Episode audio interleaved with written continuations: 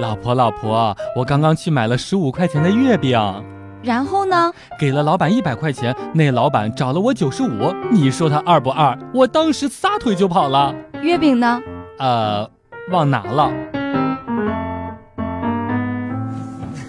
笑不笑由你。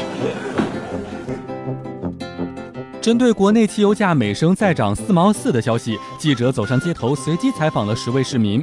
被访者了解记者的来意之后，微微一笑，纷纷表示压力不大。随后，骑着自行车潇洒的离去。今天和女朋友去逛街，准备回去的时候，天空不作美，下起了大暴雨。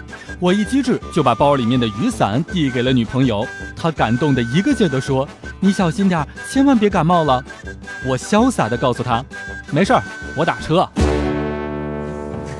笑不笑由你。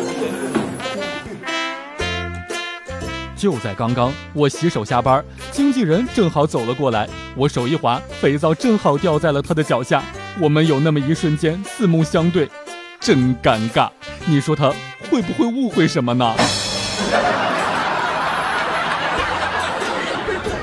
昨天晚上蚊子咬在了我的眼睛上，现在还是肿得像包子一样，一天都没有睁开眼了。现在点着蚊香，这烟味也是真够大的，也不知道我和蚊子谁会先走。